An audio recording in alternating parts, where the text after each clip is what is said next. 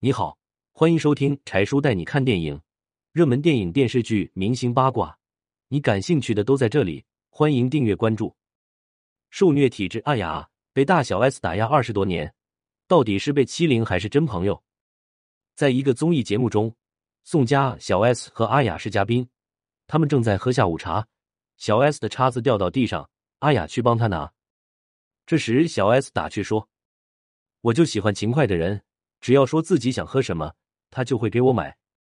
然后他蹦出来金句：“我这个人就是富贵命。”宋佳不愧是东北女孩，直接开说：“没有人想来听你说什么。”小 S 有一种被嫌弃的感觉油然而生，不过不敢说什么，毕竟不是每个人都是阿雅，都能忍得他打压的话语。阿雅与大小 S 姐妹花相识于华港艺校，很快组成姐妹团体。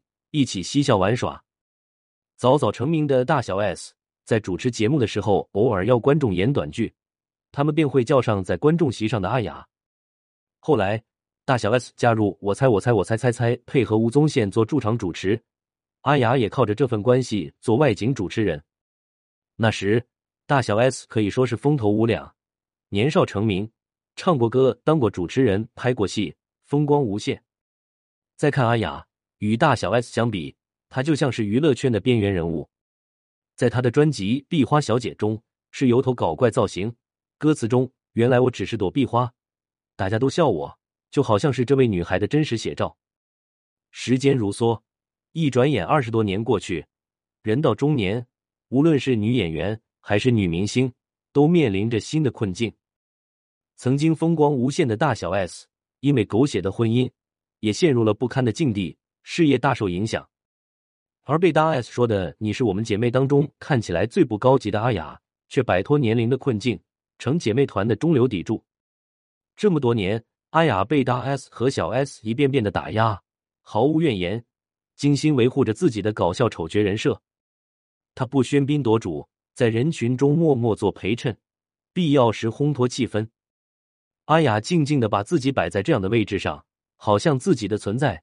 就是为衬托他人的美貌与优雅，可是靠装疯卖傻博观众一乐的路线，他没有走下去。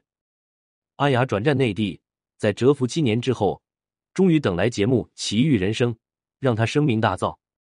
他已经完全颠覆以往疯疯癫癫的形象，整个人温柔平和，有那种经岁月沉淀的气质。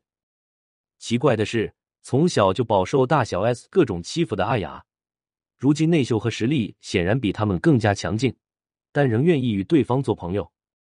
主要是阿雅没有忘本，毕竟她是由大小 S 带出名的，大家又是发小，感情深厚。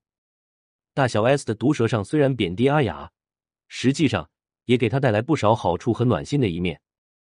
每次无论阿雅做什么节目，小 S 都是第一个前去站台支持的，就连《奇遇人生》第一期嘉宾也是他。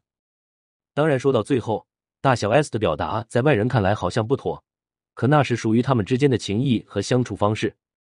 对于阿雅来说，这种比亲人还亲的感情，这才是她包容的根本原因。作者：沃丹。